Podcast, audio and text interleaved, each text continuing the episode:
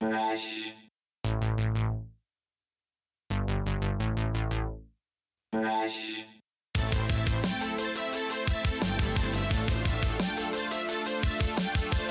back, ladies and gentlemen, to the We Speak English Good podcast. Today's guest is Mr. Al Howard. Al Howard is a writer, he is a poet, he is a percussionist, he is a music connoisseur, and he also works at a record shop, record collector. He is the co-founder of the Redwoods Music Collective, which is a music collective in the vein of like Muscle Shoals or Stax Records or like the Wrecking Crew? The Wrecking Crew out of Los Angeles. What I mean is that there is a core group of musicians, the same group of musicians that sort of back different artists and work together, and all of it overlaps. And if you're ever at like a Redwoods showcase, I think that's what they call it. I forgot what they call it, but they do a thing where they have several of their artists come and play. I mean, they're a record label, by the way. I just want to say that they have a few artists on their website, but I feel like they have more than that, but maybe official artists is what they have on their website, which is Danny Bell and the Tarantists, Birdy Bardot, Rebecca Jade and the Cold Fact, The Midnight Pine, and Cardinal Moon. They're also what you're going to hear in this interview, which took place at Cal Records, by the way, while I was in San Diego a couple weeks ago. You're going to hear Louise Walker, which is their latest artist, but I don't know if she's considered a Redwoods artist or not. I know that they're not going to be playing live shows with her. They just wanted to do like just a record with her. And right now they're pairing the record with Words from Al.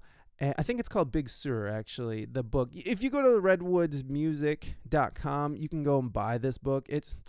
I highly suggest it. I would have bought the book because the music was so good, and Al is a great writer. If you guys don't know, you should definitely follow Al Howard on Facebook or Instagram because he is hilarious, and he's a great writer, and he has like just different things that he experiences as a clerk at Cal Records in OB in San Diego, California, which is just a very colorful place. Anyways, I didn't buy that book, Big Sur, because I ended up buying the last record of the Midnight Pine's last album, which, my God, what is the name of the Midnight Pine's last album? It was called, what is it called? I don't see a name on it. How dare they? Whatever the last record is called, I bought that bitch. It's mine now. It even says sold out on the website, which is fun. I don't think that's the name of the album. Maybe it's a self-titled album. Anyways, it was the last album. It's the third album, and it's a great departure of what they've been doing and what Redwoods Music is doing now. You know, so like. I don't know, Redwoods Music, it all kind of has this sort of like vintage sound to it, and that's by design because of how they record their albums, which we'll get into briefly. So this is kind of a short podcast or a short interview because, okay, let's just start why I was in San Diego in the first place. So a couple weeks ago, I think it was on 9/11 actually.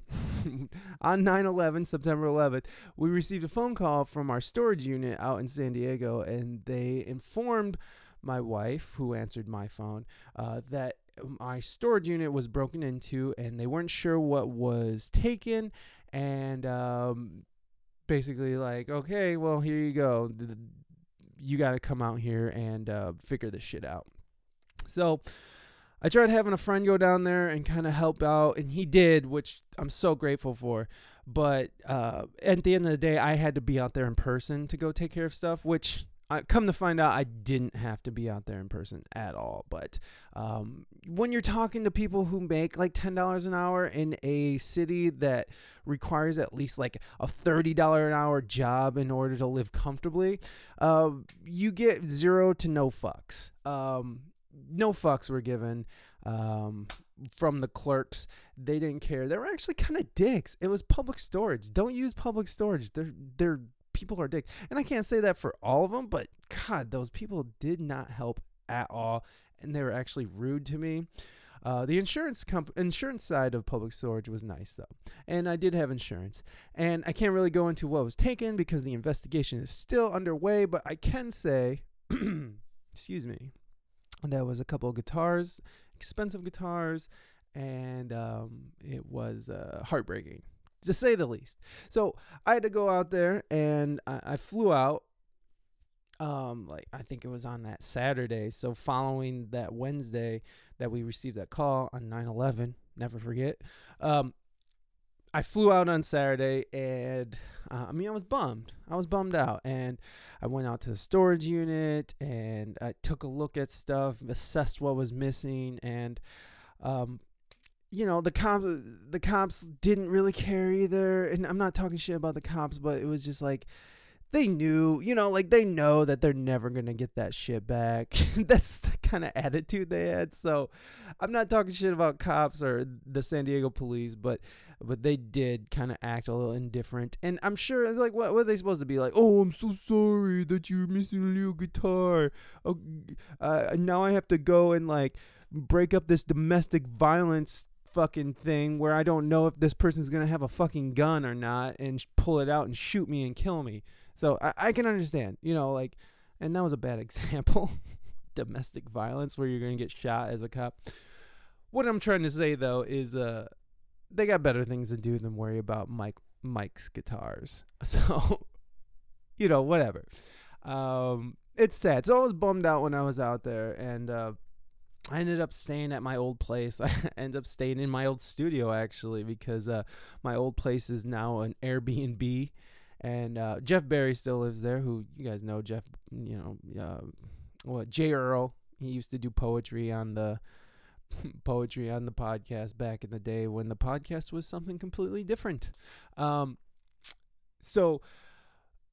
I stayed in San Diego. I just sort of jumping from place to place, but I was bummed out, and it was nice to see my friends from out there, but what I found out while I was out there is that my most comfortable place was in the studio working on the new Skank's Roots album, and so me and Chris, the bass player, and Purple Sam, the keyboard player from Skank's Roots Project, we just started writing music, and it was the best time I had out there.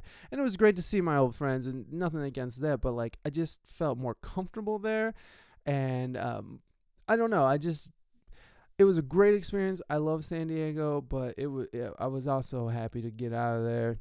What I did notice from moving to a little town and then visiting a bigger city is that there's just so many fucking people. And that gets to you, especially when you're not acclimated to that anymore. Because I was in San Diego, when I was in there, it was there's lots of people because everybody wants to be fucking in Southern California because it's amazing.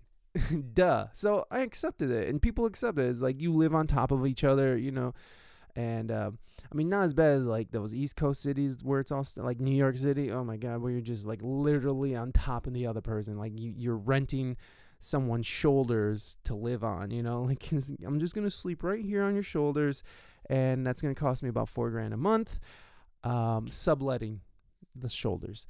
Oh, we are just full of bad, terrible jokes today, folks. So when I left, it was good to leave the crowds, but let's get back to Al here. So I think it was the first night I was back in town, maybe Saturday night or something. I don't remember what it was. No. Because the first night I got into town, I just basically went straight to bed.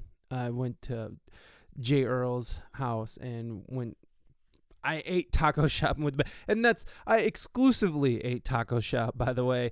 I pretty much ate right before bed, didn't eat all day, and then I would just gorge on carne asada fries, California burritos and shit. So, I just ate like a mess. But somehow I ended up losing a bunch of weight, which I have promptly gained back since I've been back in town and traveling and eating my way across America. I was in OB, just hanging out. I was sort of waiting to hang out with some friends and just had some time to kill. So I was like, yeah, I'm just going to go down to the beach and enjoy the water. And I ended up sampling the ocean, and I ended up just walking into Cow Records, not really expecting to talk to Al or anything. There was no intention. I just went in there. Al happened to be there, and I was just looking for records, and then I ended up getting to talking to Al. So we ended up shooting shit a little bit, and whatever I was talking to him about, I ended up just walking out, and then, I started walking down the street, and it dawns on me, it was like, oh shit, I should, while I'm in town, I should probably ask to see if he can do a podcast, because I've been wanting to get Al on the show for a long time, and I'm a fan of what he does. I love his writing. I think it's funny. I love the music that they do at the Redwoods Music Collective. He's a great poet. He's a great hand percussionist. I love his chains and his wood clapping devices and his little radio. So I go back in there, and I didn't, which is weird. I thought it was weird. I was like, fuck, this is really weird. But you know what? When you're chasing something that you really are into, like this podcast, I'm really into making this podcast. It's so fun for me, and it's been awesome to see the numbers grow and just interaction. It's just incredible. So I go back in there. What I was trying to say, my point is you got to fight through that I think Joe Rogan calls it the inner bitch. You got to fight the inner bitch and be like, shut up, bitch. And shut up, bitch. God damn. I'm on a roll today. And I told myself, I told my inner bitch to shut up. I walked back in that record store and I started talking to Al again. And I was talking about, because I was thinking about selling my record collection so I didn't have to haul that shit back, because I went out there with the intention of clearing out my my storage unit and driving everything back. But I was kicking around the idea of selling my records. And so I asked him about that, and that's kind of what we were talking about. And then one thing led to another, and then I was telling him about how my storage unit got broken into, and then we connected. And so basically we were podcasting without the microphones, which I think is called a conversation. For me, that doesn't exist anymore, other than if there's a microphone. There's not a microphone there. There's no conversations to be had. We're podcasting. Okay, so that was stupid too. All right, so me and Al get to talking, and I was like, hey, you think you would be able to do a podcast? And he was like, yeah, I should be able to do some. I'm off until, the next few days. Because I even suggested, I was like, I know you're a busy guy. Maybe I can come into the record store, and we could do it here at your job, so you don't have to go out of your way. And he was like, no, don't worry about it. I can meet you somewhere. And he was real cool and real accommodating, but in my head, I was like, how much time really am I going to have to meet up with somebody and do a podcast? It's like, I had the time now. So I was like, hey, do you think that you would mind doing this right now? And he was like, all right, whatever. I got 45 minutes. Let's do it. So that's what this is. So it's a shorter podcast. It's not as long as I would have liked to talk to Al, because Al is very, he's funny, he's an insightful guy, he's a very talented guy who's just doing his thing, and I would have loved to talk to him for much longer, but he had to work, and you'll see in the conversation that we that there's customers coming up to him, and there's a lot of interruptions, so it's not as free-flowing as I would like, but it's fine. It's totally cool. I love what we talked about, and I love that we were able to connect on whatever level that was, and that's what really matters to me with this is me connecting with my guest. It's as long as there's a real connection, whatever it is on whatever level, that's what I want, and that's what happened. So that's what this is. And then so what I decided to do, since it's a short podcast, I just stacked some Redwoods music on the end of it. So Just so we know what's going on here, I just want to... Here's the music list. I'll put the song list in the show notes so you know exactly what's going on. But The Midnight Pine, since we talk about The Midnight Pine in this podcast, I decided that'll be the first band. And I kind of doing a comparative thing where I played a song off their last, not their last album, but their the album before their last album, and then an album off of their last album. And just so you can see the comparison. So we played Trouble in the Blood and then Vice right afterwards by The Midnight Pine. And then we go to Birdy Bardot's new song off her new album, too, Slowly Know Me. And then we got Danny Bell and the Tarantists. I think it's Mystery. I didn't write that down. That was stupid. I'm going to write it down right now because... Boom, I can. And then we do a Rebecca Jade and the Cold Fact. What did you think you'd find? So that's at the end of the conversation, and that will play us out. So when I'm done blathering here, that's enough out of me. It'll be Al at the record store in San Diego, and then it will be songs from Redwoods Collective, Music Collective. And of course... You can go to theredwoodsmusic.com to find all your Redwoods music needs. Anyways, so had a great time in San Diego, ate lots of burritos, blah, blah, blah, blah, blah. Got to do another podcast with my old co-host, Offbeat, which was a very offbeat conversation. It's kind of a departure of what we usually talk about on the show, but not really. It gets super political, which I was trying to avoid, but that's offbeat. And really, I just wanted to have a conversation with somebody whose political ideologies aren't exactly the opposite of mine, but aren't exactly on the same level, meaning that he is a Trump supporter and I am not. And if you've been following this podcast at all, you know that I was vehemently against Trump. I wasn't into Hillary all that much, but I voted for her because I didn't want Trump in the fucking office. But whatever, that's a whole nother conversation, and I don't want to go into it here. So anyways, I talked to Offbeat, and that's next week.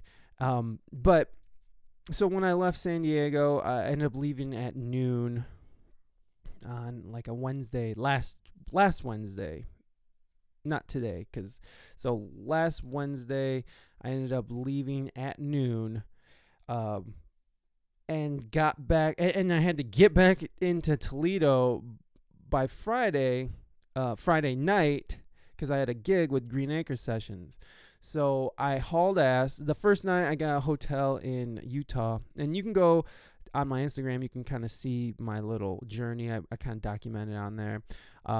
At We Speak English Good on Instagram or on Facebook. You can find me on Facebook as well. I stayed the first night in Utah.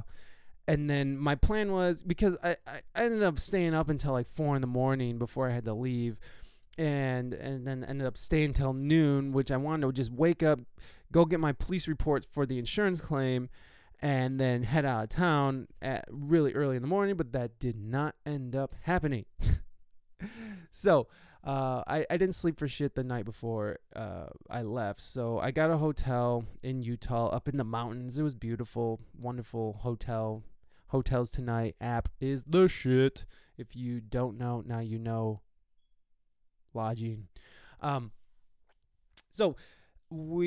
stayed the night there, and then that next night my whole plan was like, I'm gonna keep driving until I get there. And I mean, like, I was in Utah when I woke up, and Utah to Ohio is still like days.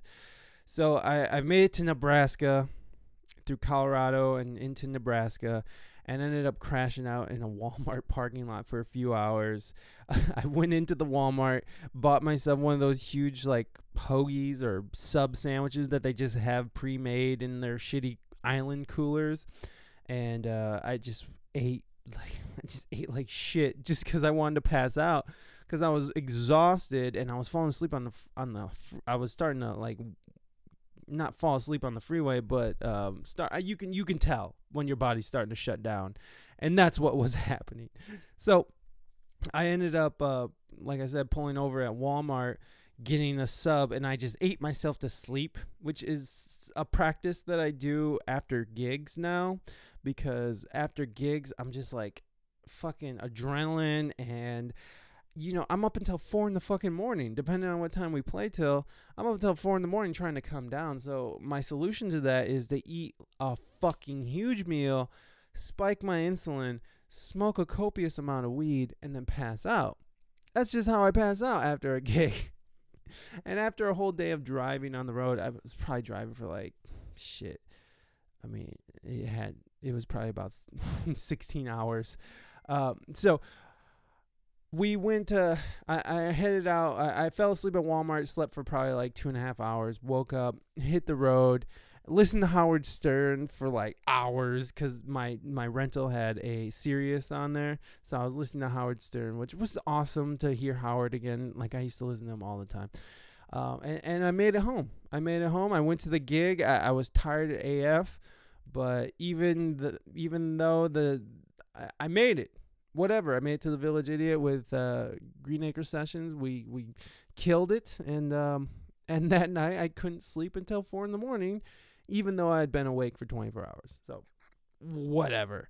And then the next week, this last week, we went to Annapolis, which is a whole nother story, which we'll save for another time. But yeah, the whole San Diego experience was great. I had a great time. I was able to record music. I got a couple podcasts out. I got this podcast out of it, which I'm very excited. And I know I've been talking a long time, but I just wanted to go through that with you guys if you cared. If not, feel free to skip forward, because that's fine. I don't think I could listen to myself if I was not me for very long, but apparently some of you do listen to me, so that's okay. You can write the show at wespeakenglishgood@gmail.com. Tell us how you think. Tell us what you're doing. I don't know. It's fine. Whatever you want to say. You can also leave a review on iTunes. Share the podcast. You can, anything you can do to help is fine. You can comment on SoundCloud. You can follow me on Instagram or Facebook, or you can check out the barren wasteland that is the WeSpeakEnglishGood.net. There's just a few pictures up there, a couple of old videos, and our SoundCloud link. So check it out. Anyways, enough out of me. Like I said, we are going to do Al Howard. So what's coming up next is the Al Howard interview at Cow Records, followed by... the music of the Redwoods, Midnight Pine, Birdy Bardot, Danny Bell, and Rebecca Jade, in that order.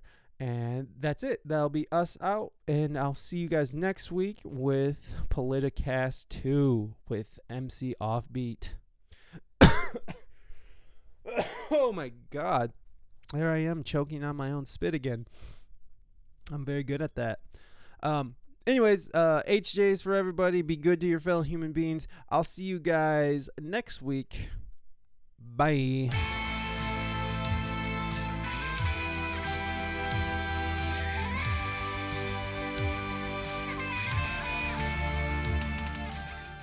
Okay. So, please. Right. If you don't mind. So it's funny too, because like I go to the swap meet with like a fear of missing out.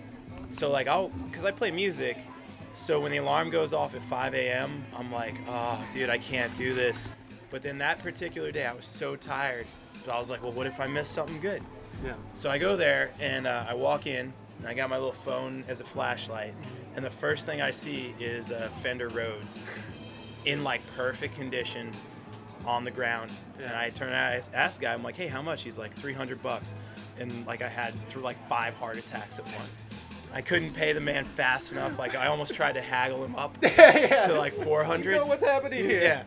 So I give him $300. I turn around. And there's like a key instrument case right behind me. Yeah. So I open it up. And it was like the suitcase in Pulp Fiction. You know, there's like a glowing light and shit. Yes. And I was like, okay, this. Oh my God. And I close it because I knew what it was. Yeah. And I knew that this guy probably didn't. And I was like, hey, how much for this keyboard? He's like $250. This is the crazy thing, is like my dumb ass decides to haggle, and it's like I already know that, like, I've won at swap meets for the year. Right. You know? Because it was a fucking mini Moog. Right. An original mini Moog. Woo. And I was like, would you take 200? And he's like, I'll do 240. And then I was like, I was just waiting for someone to come from behind. Like, dude, I'll give you $2,000 for it. Right. You know? So I was like, yeah, 240, that works. All right. And I, like, didn't show how excited I was or anything like that. And then the crazy thing is, I lost my car keys at the swap meet, which is like a terribly bad thing to do. Right. You know, it's like finding a needle in a needle stack, you know? Yeah, for sure. So I wound up spending another 3 hours at the swap meet that day looking for my keys. But I also found this record by a band called Tripsichords, San Francisco psych band from the 70s. Oh, shit. They were friends with the Jefferson Airplane and shit. I got it for $1. And it wound up selling for $400. So this was like, I don't have days like this, like, ever, you know? This is like, you know, you hear the story, you're like, oh man, I should go to swap meet, but this is like one out of like 700 times at the swap meet. But that was a good day. And I found my keys. And what a fucking miracle. Yeah. What a blessing. Absolutely. Yeah. Job blessings. Yeah. I'm sorry, I didn't mean to do that to you. It's all right. You're in Ocean Beach. It happens like every 7 minutes. I know. As you could tell, I'm well aware of where we're at. Yeah. I'm wearing a... Yeah, you've assimilated completely. And you're... Yeah, like from Ohio, I came... I better put on my Skank's Roots Project hat and the matching shirt and hit the street. Yeah. This is actually my band, so like... Oh, I'm just... perfect. And plus, I'm just... But my band is playing in the background. Dude, is this a new Danny Bell? Or? No, this is a new project called Louise Walker. This is the fucking thing that Jake was talking about. You guys were doing like almost a neo soul thing. Yeah, right? yeah, absolutely. This is the shit. This is it. And my mother does. So it comes with a book. Yeah. My mom does all the watercolor paintings in the book. Oh, tight. And then there's a little album CD in the back. And it's this CD? Yep. Oh, shit. And then you're selling these for $25, right? 20, actually. 20. Yeah. Oh, shit. My bad. So if you're an OB, you should come get it. Because I just heard you talking to some other customers who are like, yeah, this is one of kind, 300 made. Yep. Right on. And we're running out of them. And they're running low. Yeah. I just ordered another 100 just to, like, because we sold out of 200, like, too quick. That's right. Yeah. Well, I tried buying your book a long time ago. And I came in, and you're like, oh, I'm sold out, but I got the digital version. Oh, yeah. So, fucking... But there's no digital version of this, right? Nope. Right. No, just the raw, real and shit. Louise Walker, Big Sur. And so, this is Louise Walker, that's who's singing? Yep. Shit, are you going to press vinyl for this? We are. Yeah, it's coming. How do you guys decide, like, who... Okay, so I'm talking to Al Howard, by the way.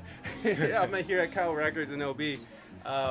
And he... is part of a collective of musicians called the Redwoods, and what's the name of the? Yeah, it's the Redwoods. Redwoods.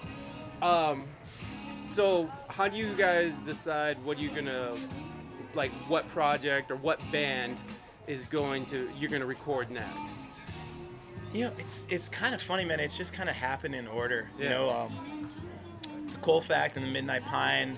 And then Birdy Bardot were kind of like the first bands on the label. Yeah. So they're they came up recently in the recording cycle.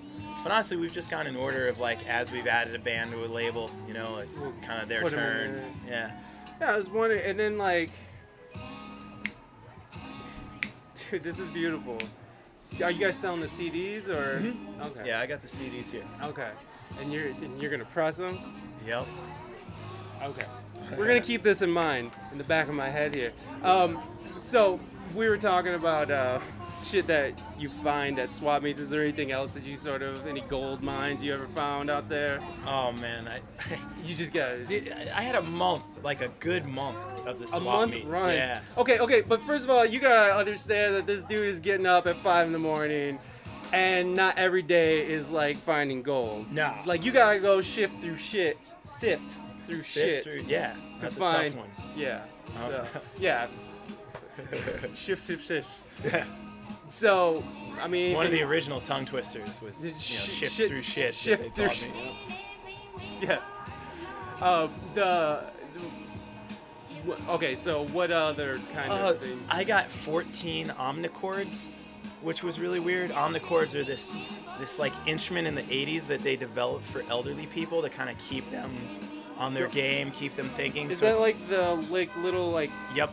It's figure eight. You strum it like a guitar. It's and the frets are wide and stuff like that. No, yeah. There's little chords that you press. Oh. And it sounds kind of like a harp. A harp. Yeah. You hold it, right? Yep. Okay. Yeah. Never mind. I know what you're talking about. It's funny. Like I had found one there like years ago, and I was so excited because I've been looking for it for a long time.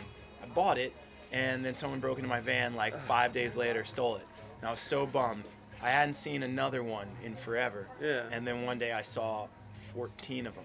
Oh. This guy just got like a storage unit full of omnichords, and I was like, so I got to deliver the very rare line, how much for all 14 omnichords? I'll take all 14.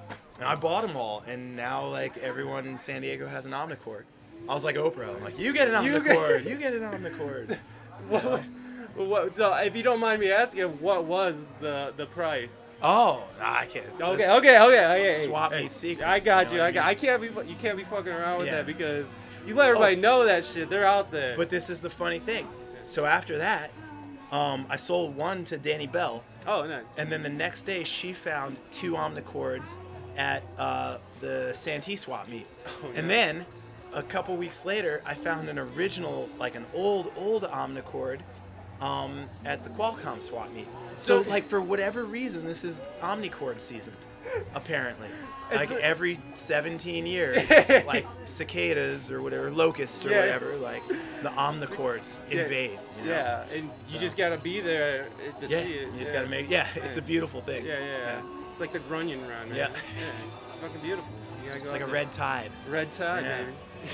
Just keep on thinking of metaphors with this. Okay, so...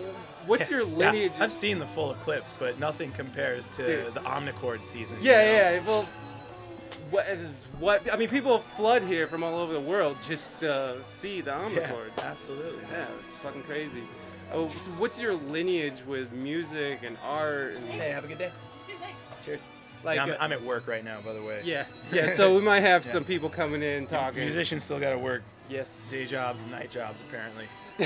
And side jobs and upside down jobs, driving job, any kind of hustle that presents itself, especially here, man, like here in San Diego or anywhere expensive. California ain't cheap, dude. No, it's not. It's for sure. We pay tax for that ocean and sun, the sun. Are you originally from here? I'm from New Jersey. You're from New Jersey? Yeah. Okay. I kept that in the closet for quite some time now. Oh, you should. Now I'm out. It's filthy all over the place.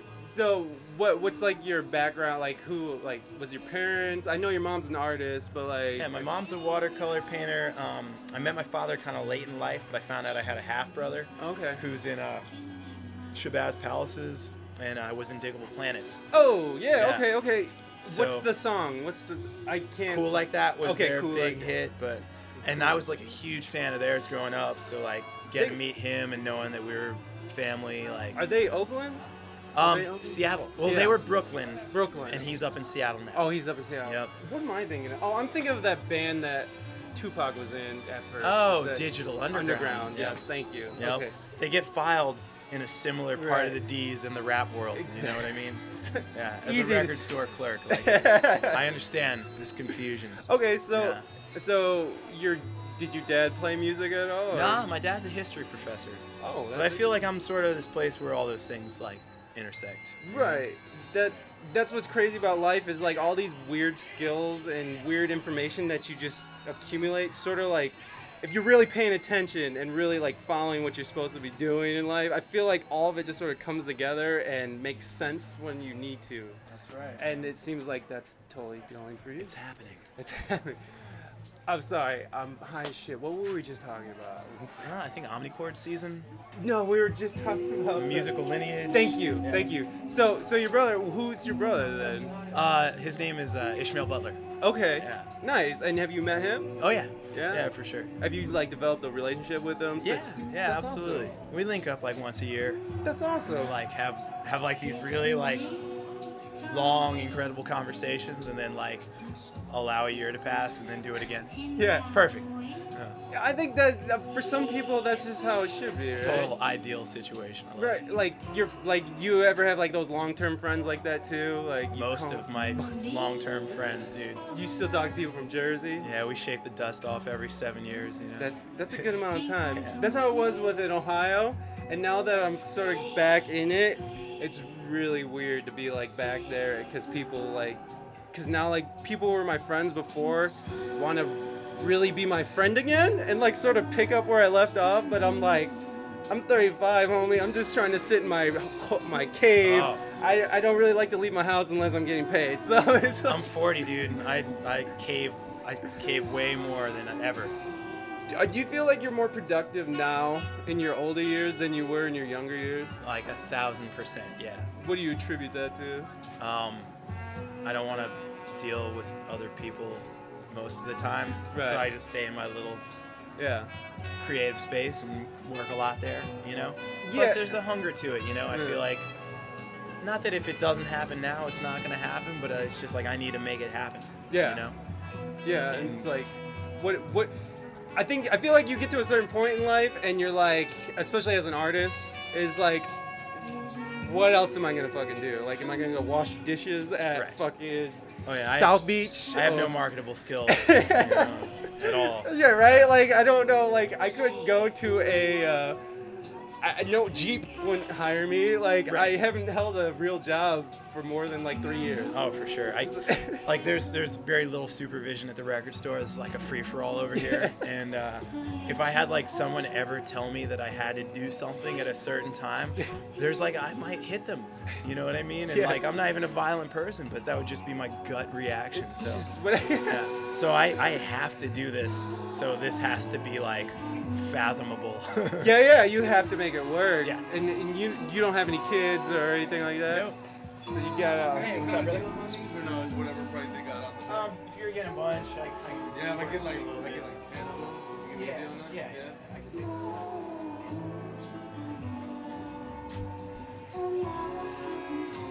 I forgot where we were.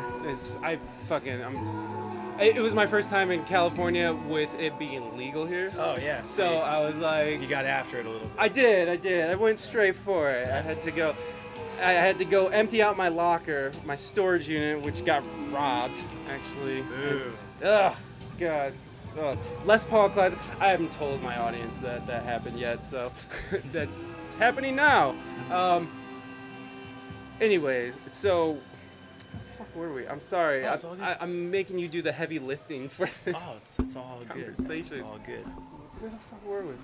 What's the name of your podcast? It's We Speak English Good. Ah, okay. Which is the weirdest name for a music-based podcast you could ever have.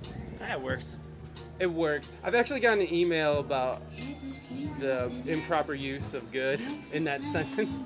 So they didn't get the joke. No.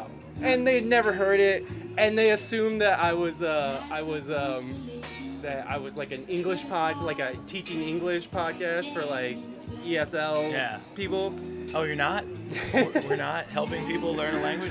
Well, exactly. That's what I was saying. Like, I'm talking to a mic. Yeah. My English is terrible, and by the name of the fucking podcast, you should know that you're not hearing anything.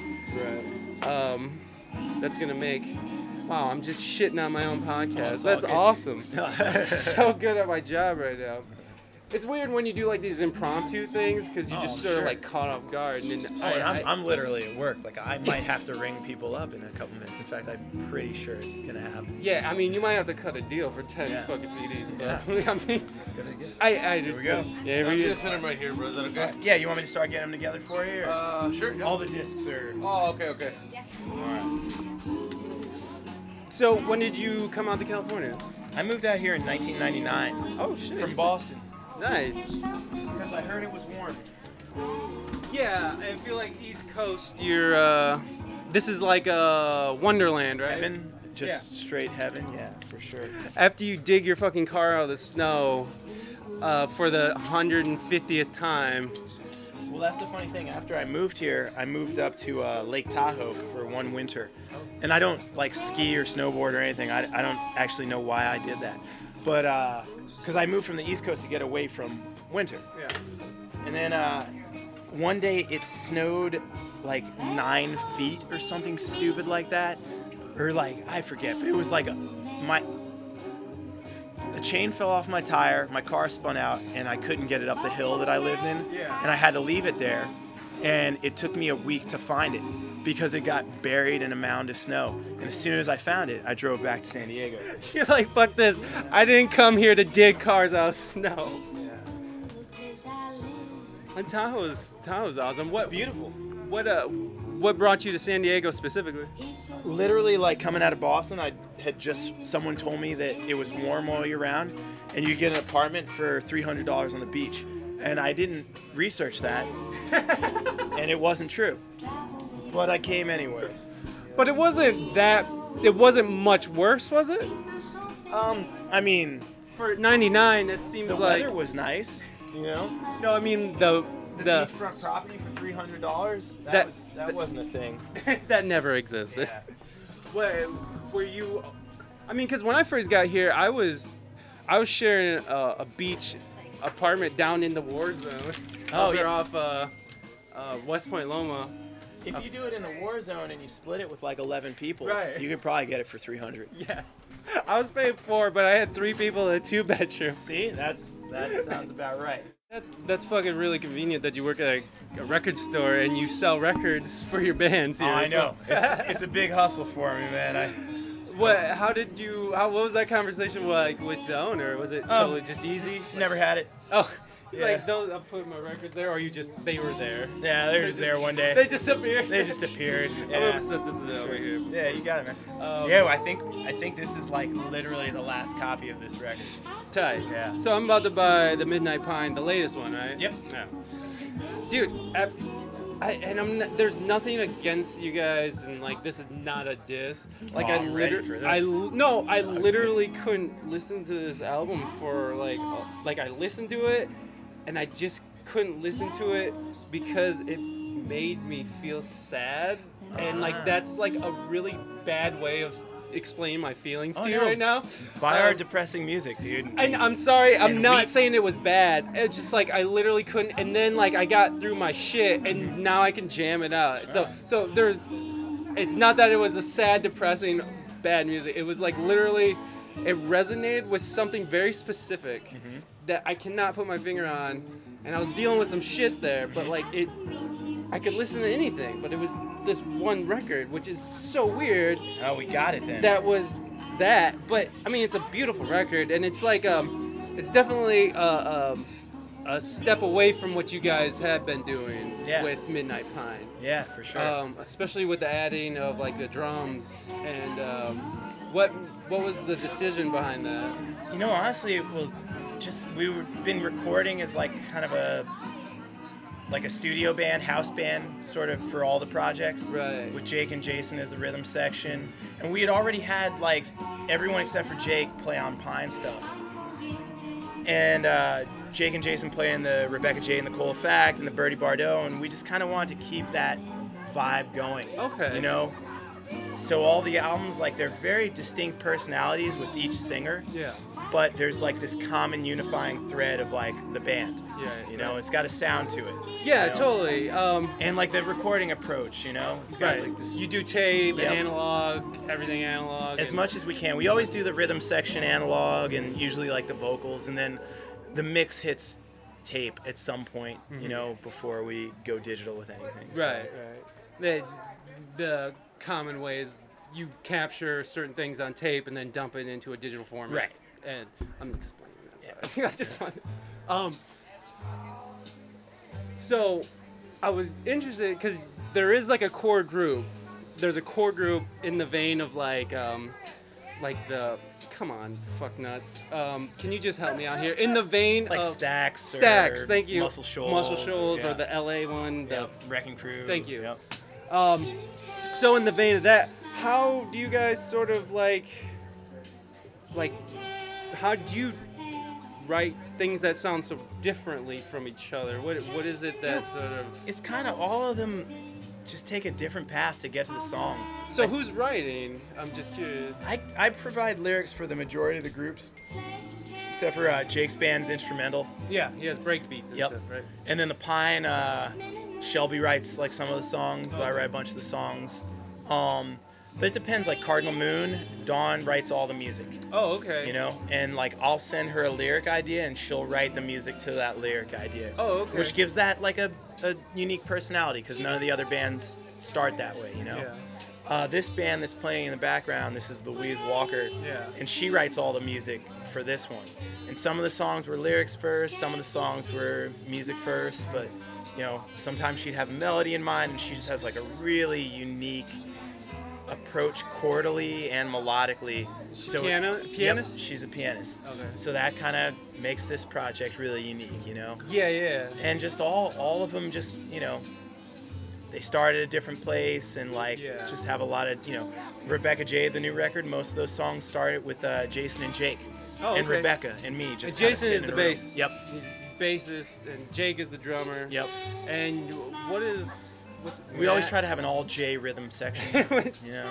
Sorry, bro. No J. Yeah. You gotta go. Yeah, get out of here. I know you're amazing, but you gotta go. Yep, for sure. Some guy named Jeff, but he spells it Geoff. Oh, the Geoff? Yeah. Get out of here, Geoff. Stop lying to yourself.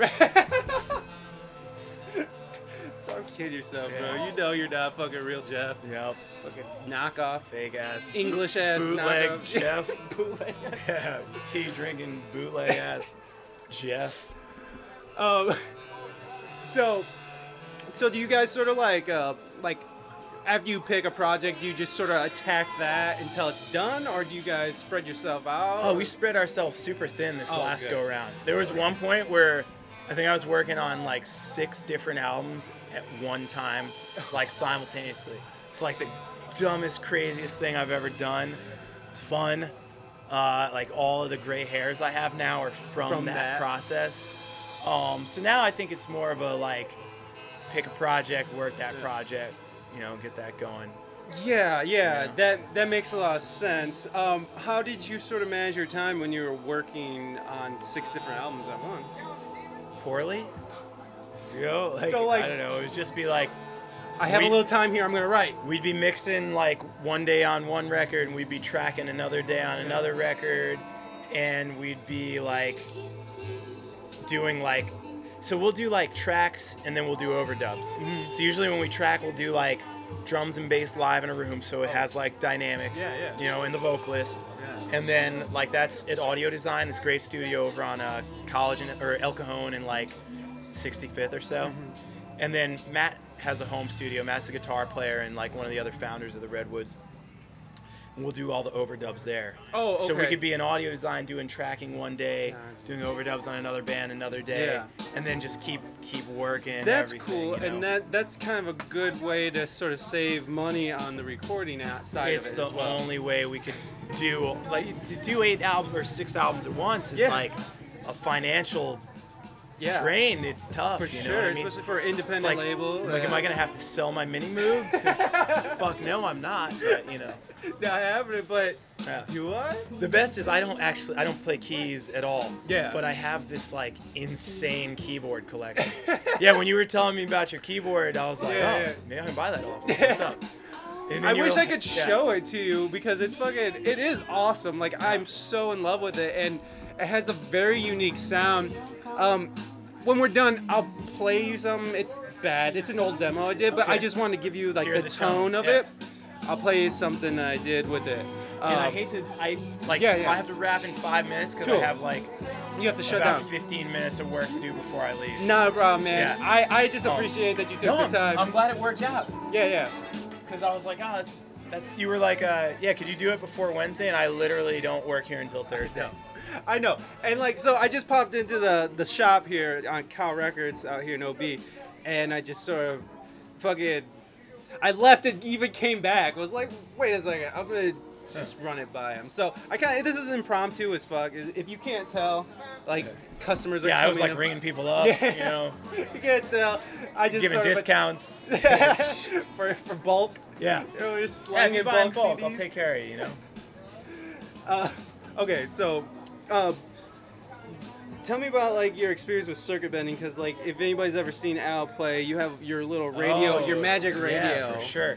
Now, see, that's the funny thing is there's a guy I used to know named Jesse. I haven't seen him in a long time, but he brought the first one over to me, and he was like a fan. He was like a super cool guy, and he was like, dude, I don't know if you're gonna like this, but I made you this thing. Yeah. And here it is. And I was like, whoa, like what the fuck is this? And it makes like the worst sounds on the fucking planet.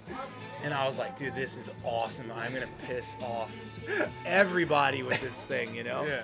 And then I actually figured out like a way to play it, like kind of like intentionally, where it makes these god awful sounds, but like at the right volume in a mix, it's like really interesting stuff. Like I hear a lot of stuff like that on Wilco, Yankee Hotel Foxtrot, where there's this kind of atonal piercing stuff. My favorite of their albums. Brilliant record, you know? Yes, yes.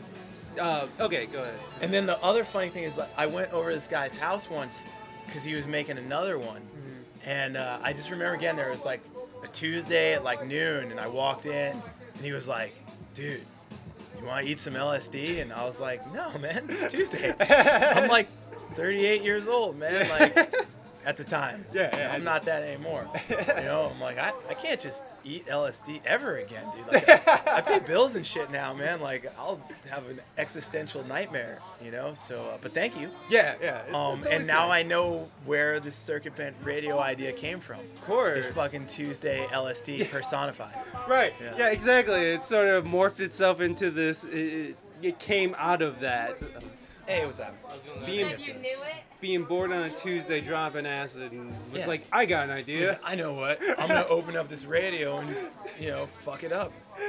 Yeah, give it to this guy. Weird, you know, and I was thinking that ethereal sound background, just like a nice layer that just sort of sits in the back. The Beck album, Sea Change. Oh. Sea Change has that kind of feel. That's my favorite Beck album. Hands down, dude. And the drummer on there.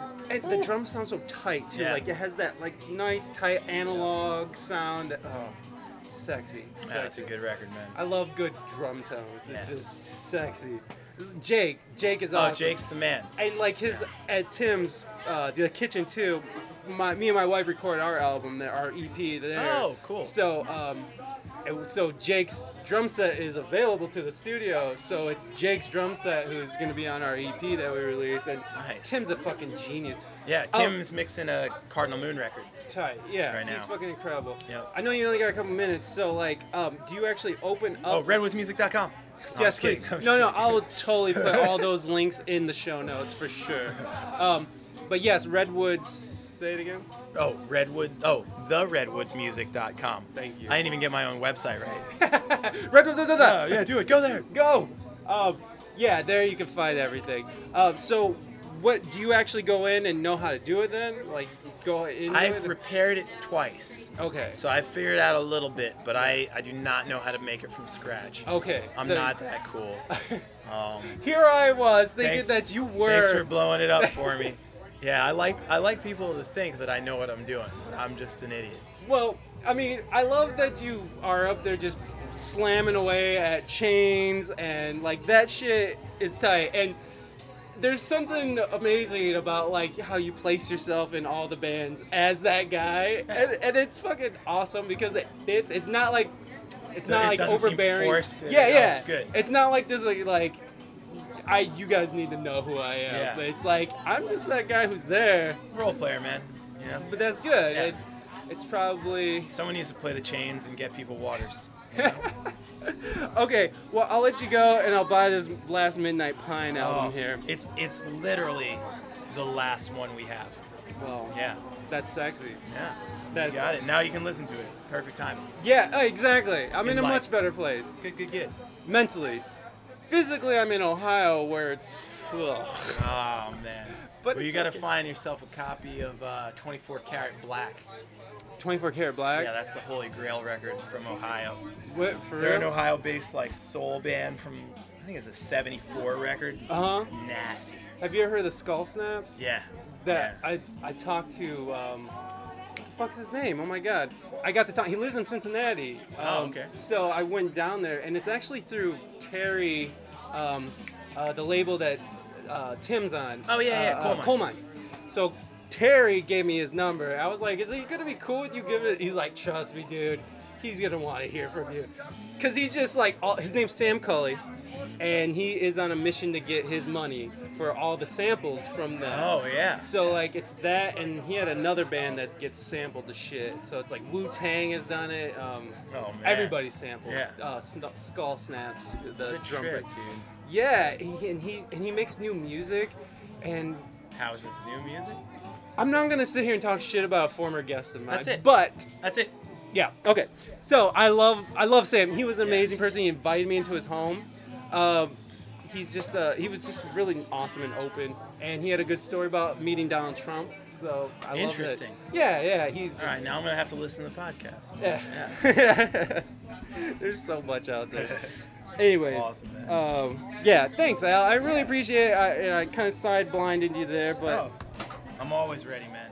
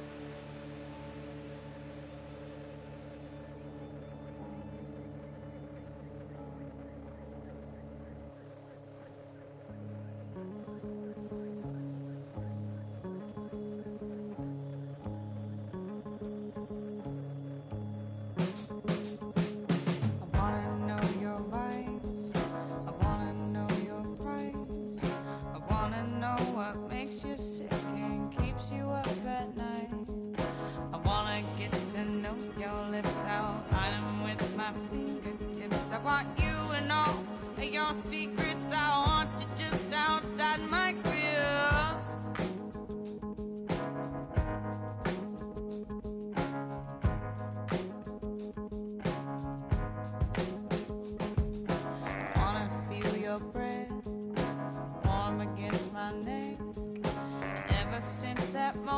It's been ages since I slept. You caught me in the corner once and showed me what we could become. And after every setting sun, I want your fever on my tongue. Lately, I have seen this between the lines of wanting deep. The days that I don't feel it, they seem to be so few and far between. Just as your vice might have you bleed,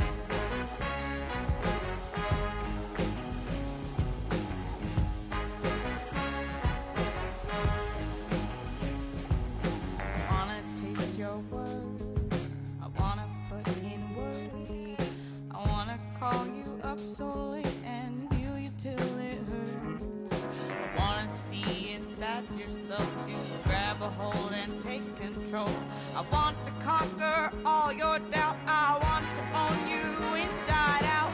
Lately, I have seen this between the lines of want and need. Oh, the days that I don't feel it, well, they seem to be so few and far between. Just as your vice might have you bleed.